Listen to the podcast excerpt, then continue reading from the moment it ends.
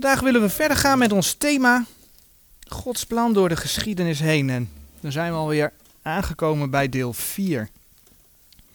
We zagen reeds dat God alles goed geschapen had, maar dat de mens niet wilde luisteren naar God. We zagen dat Adam en Eva zondigden door te luisteren naar de slang, naar de vijand van God. Ook zagen we dat door de zonde van Adam, de zonde en de straf op de zonde tot alle mensen gekomen is. Toch liet de Heere Adam en Eva niet in de steek. God sloot een nieuw verbond met Adam. En onderdeel daarvan waren de gevolgen van de zondeval, maar ook de grote belofte van de Messias. Er zal uiteindelijk met de vijand van God, de duivel, afgerekend gaan worden. En uiteindelijk weten wij dat de Heer Jezus daarvoor naar de aarde is gekomen en gestorven is aan het kruis. Hij heeft onze straf gedragen.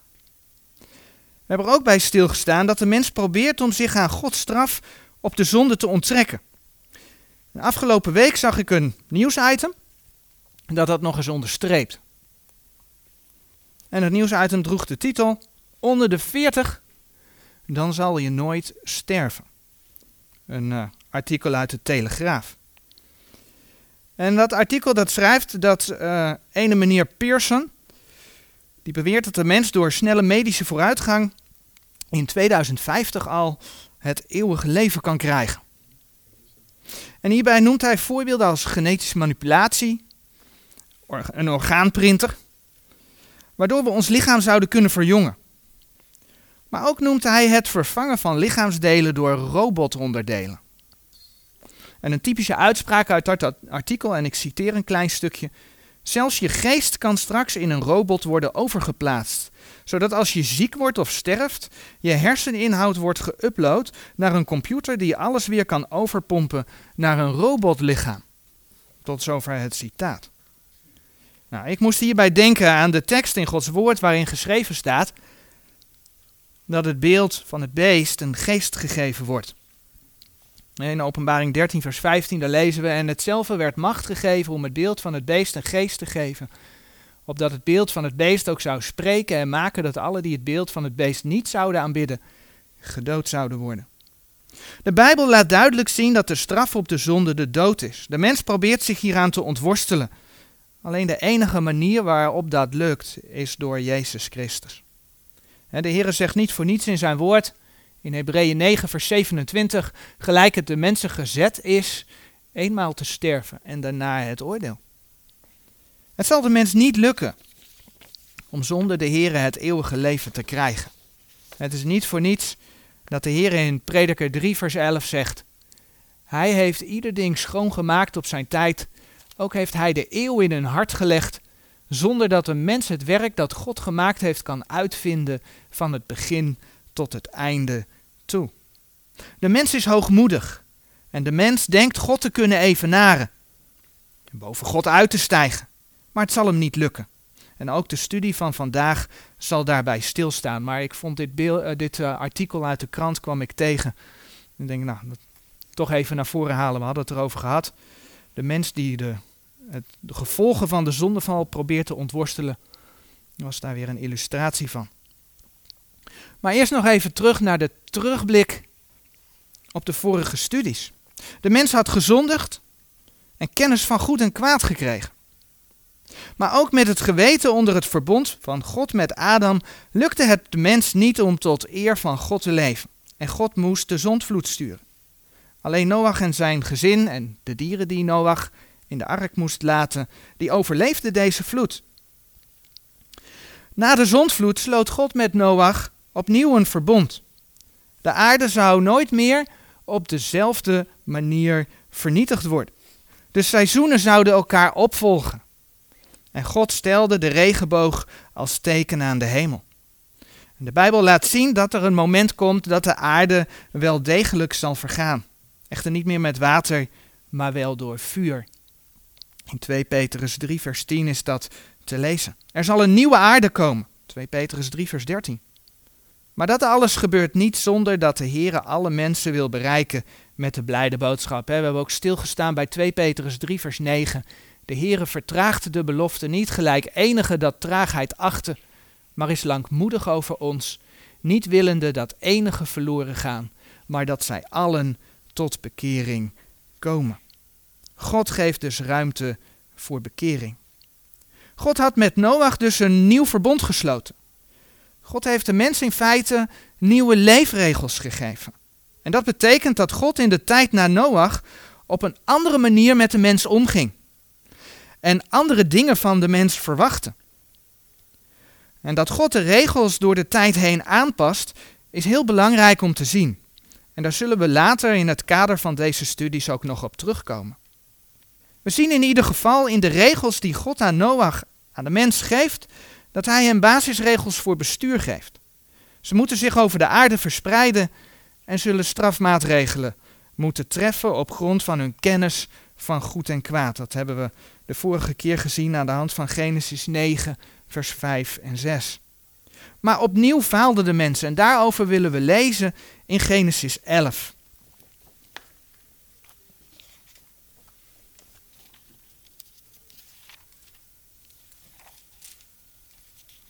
Genesis 11 vanaf het eerste vers.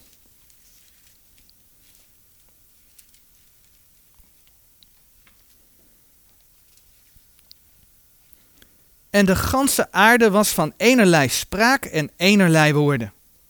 Maar het geschiedde als zij tegen het oosten togen, dat zij een laagte vonden in een land Siniar.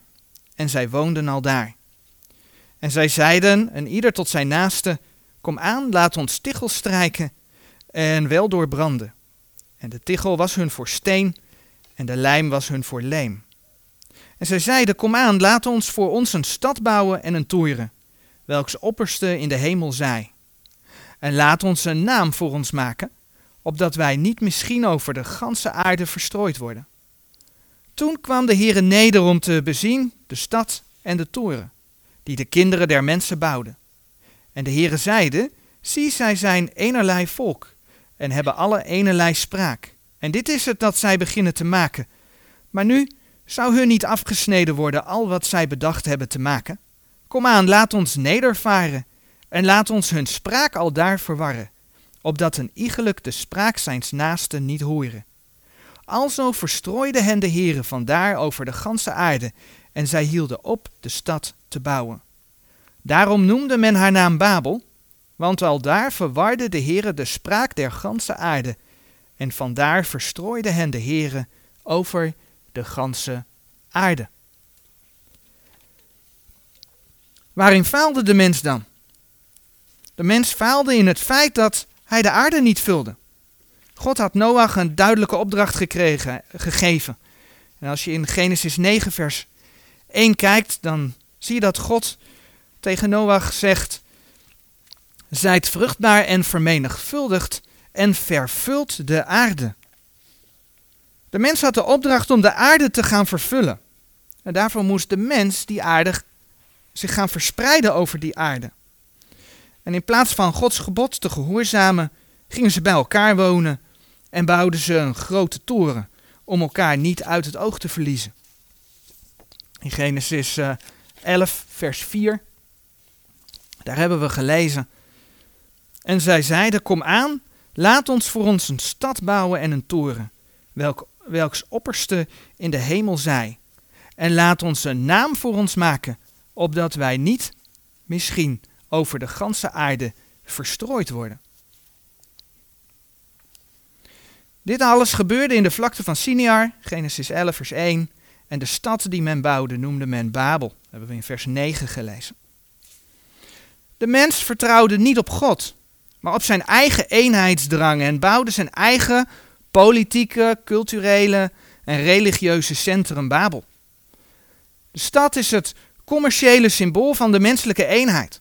En de toren is het religieuze symbool van de menselijke eenheid. Eigenlijk net als in de grote verdrukking, waarin Babylon aan de ene kant de geestelijke hoererij vertegenwoordigt, openbaring 17 van de wereld die streeft naar een één wereldgodsdienst. En waarin Babylon aan de andere kant de menselijke commerciële afgod vertegenwoordigt. In openbaring 18 vers 11 tot en met 13 daar staat bijvoorbeeld geschreven. Openbaring 18, vers 11.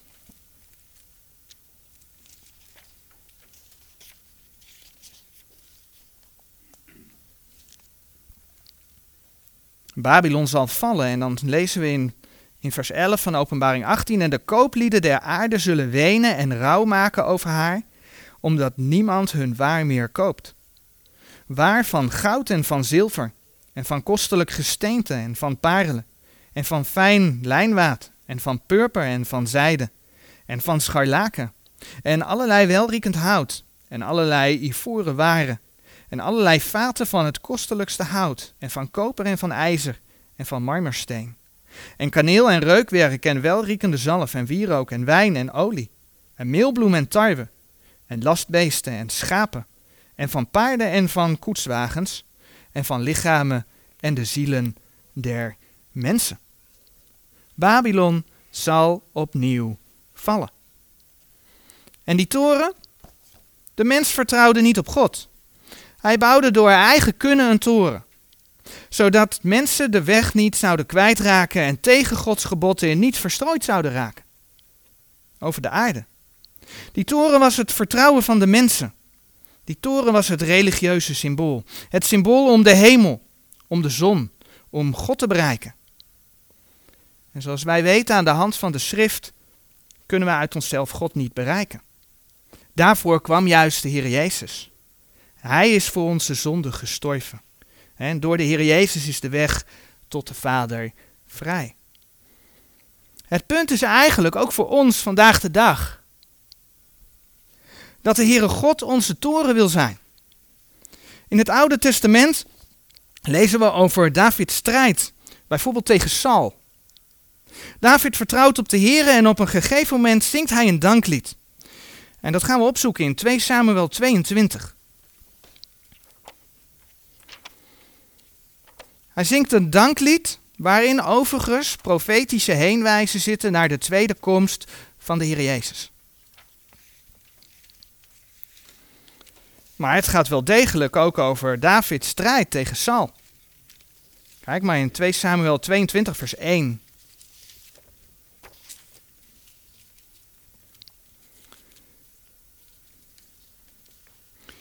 En dan lees je in vers 2 en 3 van 2 Samuel 22 het volgende. Hij zeide dan, de Heere is mij mijn steenrots en mijn burcht en mijn uithelper. God is mijn rots, ik zal op hem betrouwen, mijn schild en de horen mijns heils, mijn hoog vertrek en mijn toevlucht, mijn verlosser, van geweld hebt gij mij verlost. En David die sluit zijn danklied af met de versen 50 en 51 van 2 Samuel 22. En in vers 50 daar lezen we: Daarom zal ik u, o Heere, loven onder de heidenen, en uw naam zal ik psalm zingen. Hij is een toren der verlossingen, zijns konings, en hij doet goede tierenheid aan zijn gezalfde, aan David en aan zijn zaad, tot in eeuwigheid. God is een toren der verlossingen. Zo zegt Spreuken 18 vers 10. Spreuken 18 vers 10.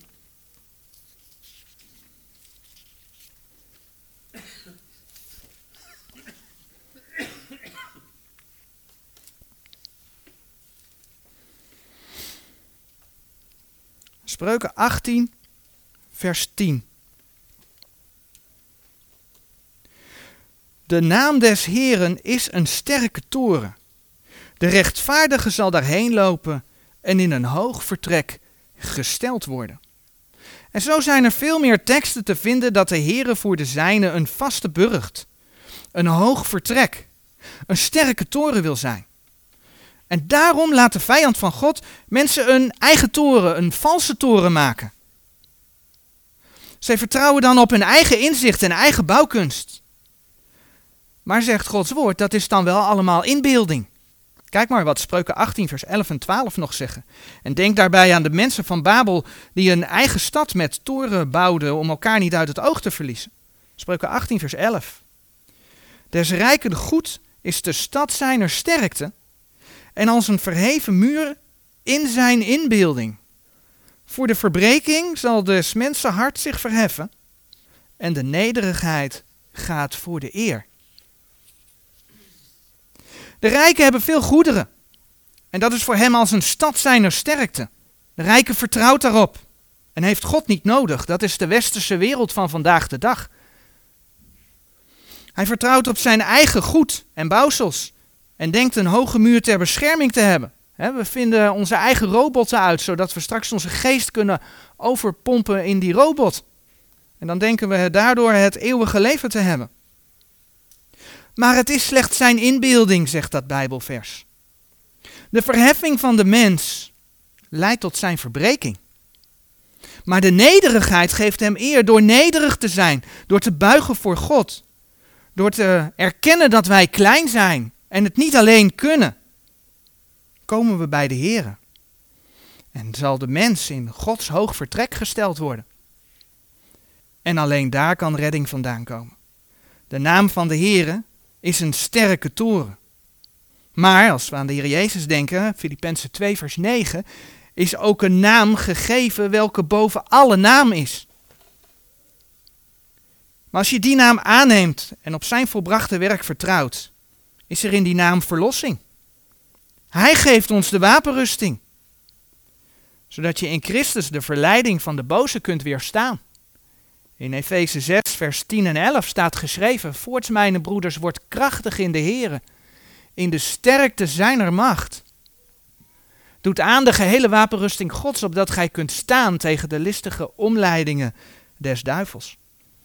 Door hem kunnen we de wereld overwinnen. 1 Johannes 5, vers 4. Want al wat uit God geboren is, overwint de wereld. En dit is de overwinning die de wereld overwint, namelijk ons geloof. En er is geen andere naam die dat alles kan geven. Handelingen 4, vers 12. En de zaligheid is in geen ander. Want er is ook onder de hemel geen andere naam die onder de mensen gegeven is, door welke wij moeten zalig worden. Zoals wij hier bij elkaar zitten, kennen we de Heer, zijn we gered. Maar vertrouwen we ook in ons dagelijks leven op onze sterke toren? Schuilen we in ons hoog vertrek? Want de Heer wil ons te midden van deze wereld beschermen. En daar mogen wij op vertrouwen. Maar een toren van onder naar boven, door mensen gebouwd, is de valse weg om God te bereiken. En we zien deze weg dan ook in alle heidense religies en zogenaamd christelijke varianten daarvan terugkomen. De Indianen, ik heb een aantal voorbeelden op de dia gezet. De Indianen kenden de totempaal. Uit Egypte komt de obelisk ter verering van de zonnegod Ra. Dusdanig belangrijk voor de Rooms-Katholieken. Dat men op het Sint-Pietersplein in Rome zo'n obelisk geplaatst heeft. Zo kennen verschillende plaatsen nog steeds het dansen rond de meiboom. Een vruchtbaarheidsritueel aan het begin van de zomer. De kerstboom past ook binnen die symboliek. We zien vele torens in de moskeeën, dus de moskeeën in Istanbul.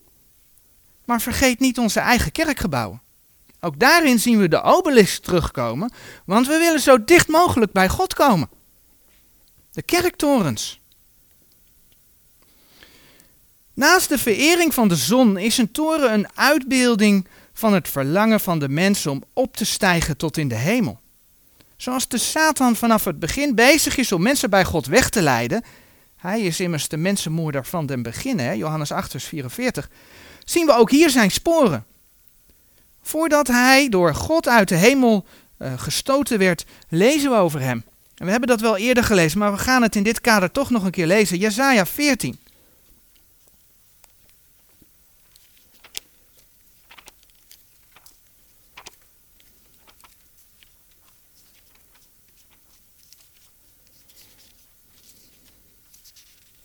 Jezaja 14 vanaf vers 12.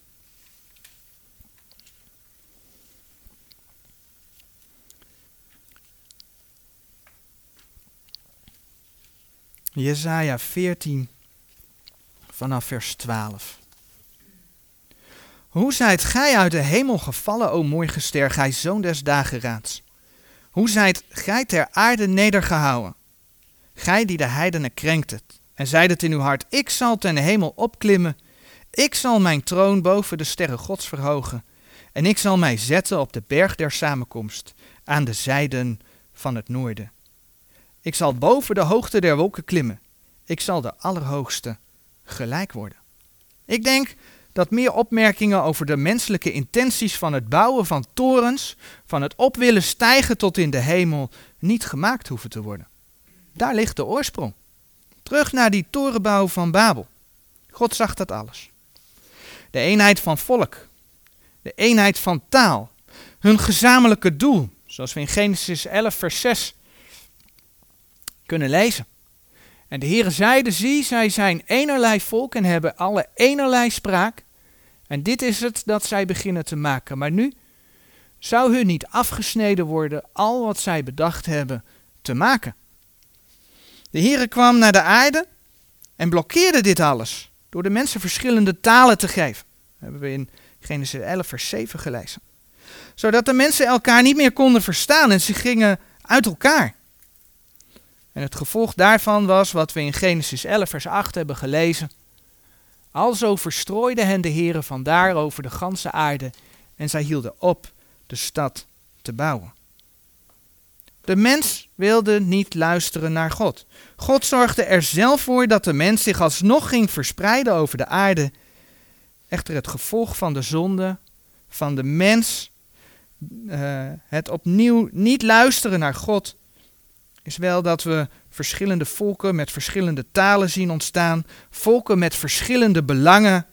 En we weten uit de geschiedenis dat daar ook alle oorlogen uit voort zijn gekomen.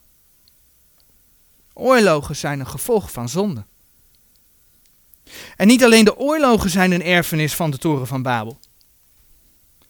In de studie over de religies, die we nog niet zo heel lang geleden gehad hebben, zagen we hoe in Babel de verering van de zonnegod en de maangod ontstonden. We zagen hoe in veel landen daardoor een verering van moedergodin met kind ontstond. En het is die afgodenverering die de Rooms-Katholieke Kerk van de heidenen overgenomen heeft. De Rooms-Katholieke Kerk noemt Maria ook wel de hemelkoningin, of de moeder van God. En een gebed dat Rooms-Katholieken wel bidden luidt, en ik citeer een heel klein stukje: Lieve moeder Maria, wil mij de genade verkrijgen waarom ik u nederig vraag om. En dan mogen mensen daar hun wensen invullen. Een stukje verderop uit dat gebed. O Maria, zonder zonde ontvangen, bid voor ons die onze toevlucht tot u nemen. En dat terwijl de Bijbel in 1 Timotheus 2 vers 5 zegt, want er is één God, er is ook één middelaar Gods en der mensen. Mens Christus Jezus. De moeder-kindverering van de Rooms-Katholieke Kerk is niets minder dan die Babylonische afgodsreligie. En is het dan ook geen wonder dat de Rooms-Katholieke pausen de leiding nemen in het verenigen van de wereldreligies en daarin ook geaccepteerd worden door al die religies. Men vereert dezelfde achterliggende God van deze wereld. 2 Korinthe 4, vers 4. We hebben al stilgestaan bij de obelisken, bij de torens, die we in onze tijd in diverse religies zien. We hebben ook gezien hoe de, het zogenaamde christendom hiermee ook doorspekt is. Maar ook andere ontwikkelingen in onze tijd hebben parallellen met die torenbouw van Babel.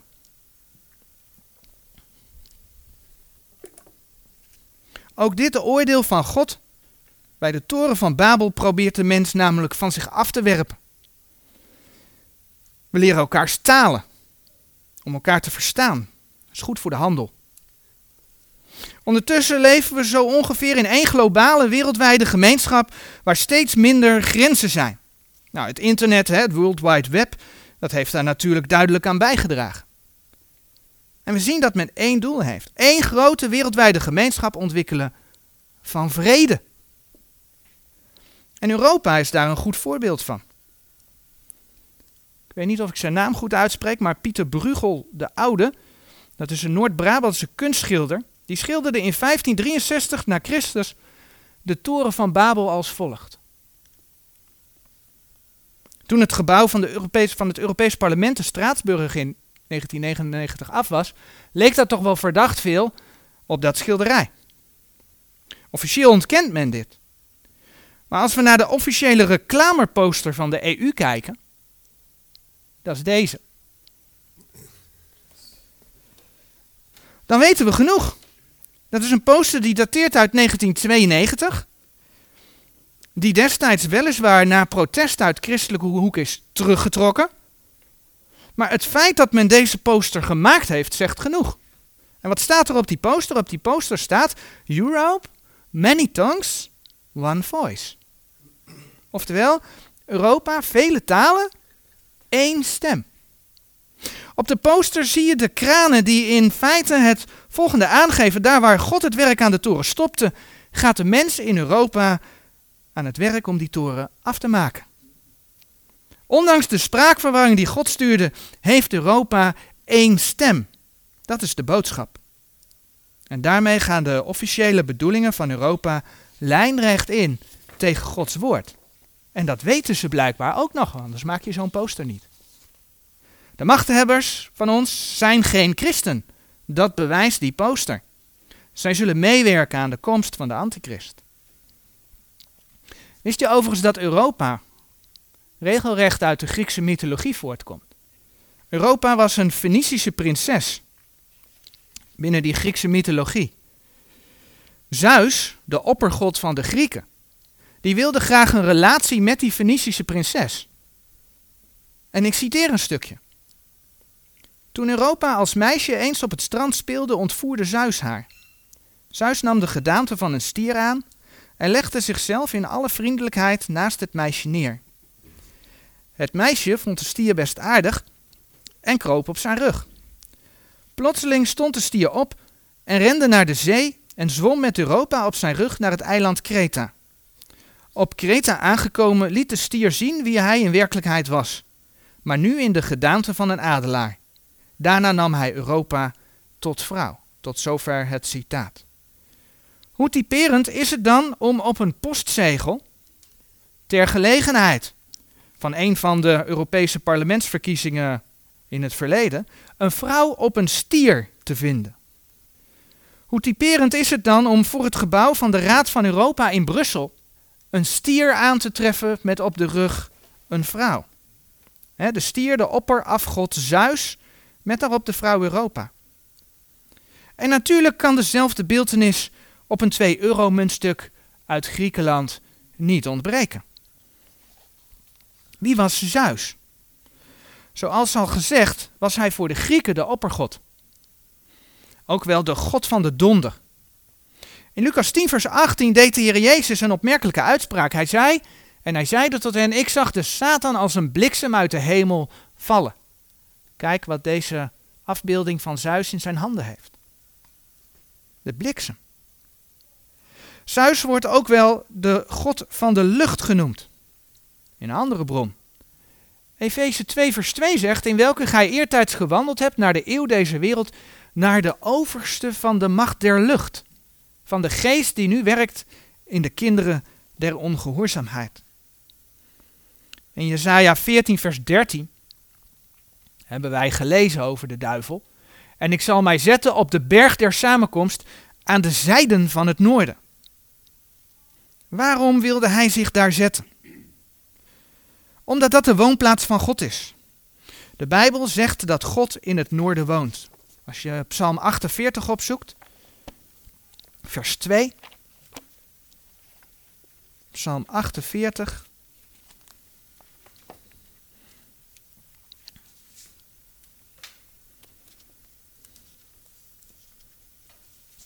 Psalm 48, vers 2.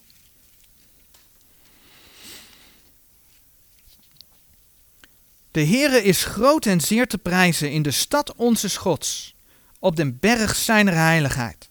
Schoon van gelegenheid en vreugde der ganse aarde is de berg Sion, aan de zijden van het noorden, de stad des groten konings.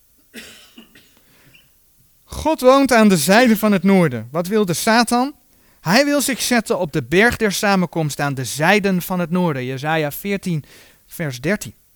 Hij wilde zich immers boven God verheffen. Volgens de mythologie zetelde Zeus op de berg Olympus, waar hij met zijn godenfamilie woonde. De Olympus is de hoogste berg in Griekenland en ligt redelijk in het noorden van het land. Zeus heeft de macht gegrepen door zijn vader van de troon te stoten. Hoeveel lijkt dit niet op wat de Satan heeft geprobeerd bij de Heere God? We zien dat Zeus genoeg overeenkomsten heeft met de persoon die de Bijbel openbaart als de duivel. Zo was het plaatsje Pergamus, bekend vanwege een tempel van Esculaap. Oftewel een tempel van de slangengod. Slang in de Bijbel, de duivel. Tevens was er in Pergamus een zeer groot altaar voor Zeus. In openbaring lezen we dan ook, in de brief aan Pergamus, het volgende. Ik weet uw werken en waar gij woont, namelijk waar de troon des Satans is. Openbaring 2, vers 13. Zeus van de mythologie is de verpersoonlijking van de vijand van God, van de duivel. En deze Zeus wordt dus veelal afgebeeld als een stier. Niet toevallig dat we zien dat in China de draak vereerd wordt, in India de heilige koe vereerd wordt, dat het volk Israël als afgod een gouden kalf maakte. Exodus 32. We zien dus hoe de Satan werkt, hoe hij mensen van God aftrekt om zichzelf te laten vereren. Iets wat hij precies wil. We zagen het in Jesaja 14, maar ook 2, 2 Thessalonicense 2 vers 4, wat er in de grote verdrukking gaat gebeuren, is daar duidelijk over. dat de antichrist zich in de tempel God zal zetten en zichzelf zal vertonen dat hij God is. Deze Zeus, de duivel troont voor onze raad van Europa. Overigens, Babylon wordt in openbaring 17 vergeleken met een vrouw op een beest. En in openbaring 17 vers 3 lezen we dan ook. En hij bracht mij weg in een woestijn in de geest en ik zag een vrouw zittende op een scharlakenrood beest dat vol was van namen der godslastering. En had zeven hoofden en tien hoornen. Het scharlakenrode beest is natuurlijk de grote draak van openbaring 12 vers 3 en 9. Maar stier en draak vertegenwoordigen dezelfde vijand van God, dezelfde duivel. Binnen dat Europa mag natuurlijk niet gediscrimineerd worden. Allerlei geloven mogen naast elkaar bestaan, maar één ding moet je niet zeggen en dat is dat Jezus Christus de weg, de waarheid en het leven is. En dat Hij terugkomt om de mensen te oordelen. Alle geloven worden straks samengevoegd in een geloof wereldwijd waarin alles mag, maar waarin door alles heen ook één persoon aanbeden zal worden. En dat is de duivel, door de antichrist heen. Het volkslied van Europa draagt dan ook de titel Alle mensen worden broeders. Een stukje uit het volkslied van Europa.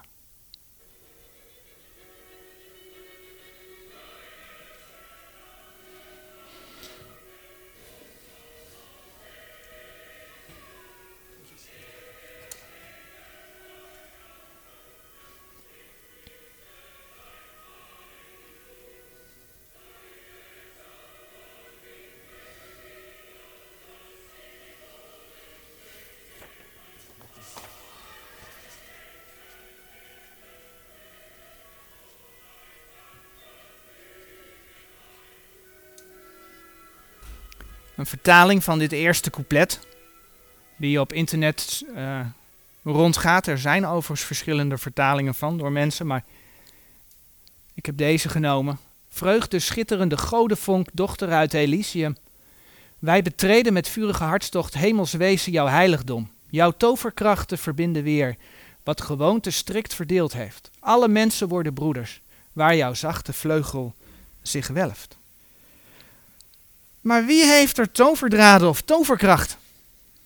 Als we in de Bijbel gaan lezen, dan waarschuwt Gods woord tegen tovenarij. He, Deuteronomium 18 vers 10, Jesaja 47 vers 9, Galaten 5. God waarschuwt tegen tovenarij. De godevonk uit dit lied is niemand minder dan degene die als God wil zijn.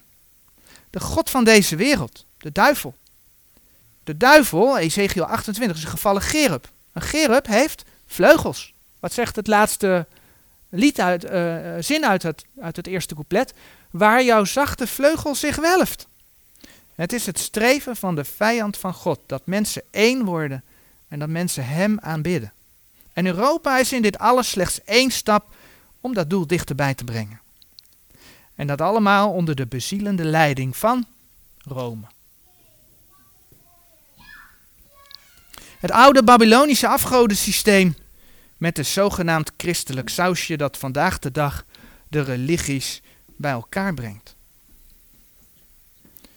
Door de Rooms-Katholieke Kerk heeft Rome grote macht over de koningen der aarde. Dat was in de middeleeuwen zo, maar dat is vandaag niet anders. En wanneer men in het nieuws over het christendom spreekt, dan heeft men het in de meeste gevallen over de Rooms-Katholieke Kerk. Het is die kerk die dan ook altijd in het nieuws komt wanneer daar ontwikkelingen zijn. De paus die ontvangt geregeld wereldleiders op audiëntie, maar gaat ook zelf op staatsbezoek. Het is dan ook de vlag van Europa, die blauwe vlag met die twaalf sterren, die aan de Roomse Maria gewijd is. Het blauw met de twaalf gouden sterren is gebaseerd op de wonderdadige medaille die Maria zogenaamd geopenbaard heeft aan een zieneres met de naam Catharina Labouré. En op 8 december 1955, niet toevallig uh, het Rooms-Katholieke hoogfeest van de onbevlekte ontvangenis, werd die vlag met die twaalf sterren uh, door de Raad van Europa aanvaard. En sinds 1986 wappert hij dan ook voor alle officiële Europese instanties. Dat is het Europa van vandaag de dag. En zo zien we hoe de Heer in de tijd van Babel ingreep door de volken te verstrooien. Maar hoe de mens toch blijft falen en ook vandaag de dag gelooft in een valse eenheid die zal uitlopen op de religieuze verering van Gods vijand in het antichristelijk rijk. En men weet, zoals we gezien hebben, denk aan die poster, dat men regelrecht tegen Gods bedoelingen ingaat. Maar Gods toren zal dan in de grote verdrukking over de aarde gaan. Hij gaat opnieuw ingrijpen. In Jesaja 2, dat gedeelte gaan we als laatste opzoeken.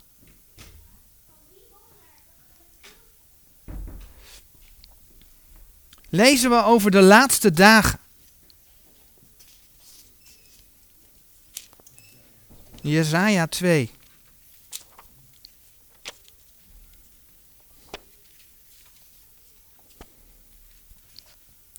En dan zie je in Jesaja 2 vers 2 dat het gaat over de laatste dagen. En in Jesaja 2 vers 12 zie je dat het gaat over de dag des Heren. Oftewel, de dag van de Heren die duizend jaar zal duren, maar die wel begint met donkerheid en duisternis, de grote verdrukking. En dan lezen we in de versen 10 tot en met 18 het volgende. Ga in de rotsteen en verberg u in het stof vanwege de schrik des Heren en om de heerlijkheid zijner majesteit. Nou, wat hier staat, dat is wat de mensen in de grote verdrukking letterlijk gaan doen. Als je dat wil opzoeken, dan kun je daar Openbaring 6, vers 15 tot en met 16 bij opzoeken. Dat is wat de mensen gaan doen. Dit gaat over de grote verdrukking. De hoge ogen der mensen zullen vernederd worden. En de hoogheid der mannen zal nedergebogen worden en de Heere alleen zal in die dag verheven zijn. Want de dag des Heren der Heerscharen zal zijn tegen alle hoogwaardigen en hoge, en tegen alle verhevenen, opdat hij vernederd worden. En tegen alle hoge en verheven ceders van Libanon, en tegen alle eiken van Bazan, en tegen alle hoge bergen, en tegen alle verheven heuvelen, en tegen alle hoge toren, ik lees hem nog een keer. En tegen alle hoge toren. En tegen alle vaste muur. En tegen alle schepen van Tarsis. En tegen alle gewenste schilderijen. En de hoogheid des mensen zal gebogen. En de hoogheid der mannen zal vernederd worden. En de Heere alleen zal in die dag verheven zijn. En elkeen der afgoden zal ganselijk vergaan. En dat is waar we vanuit de val van de toren van Babel dus op mogen zien dat uiteindelijk de Heere alleen zal in die dag verheven zijn. Het gaat om zijn eer. En wij mogen ondertussen schuilen bij onze hoge vertrek, bij onze vaste burcht, bij onze sterke toren. En de volgende keer gaan we dan verder met Gods plan door de geschiedenis heen. Tot zover.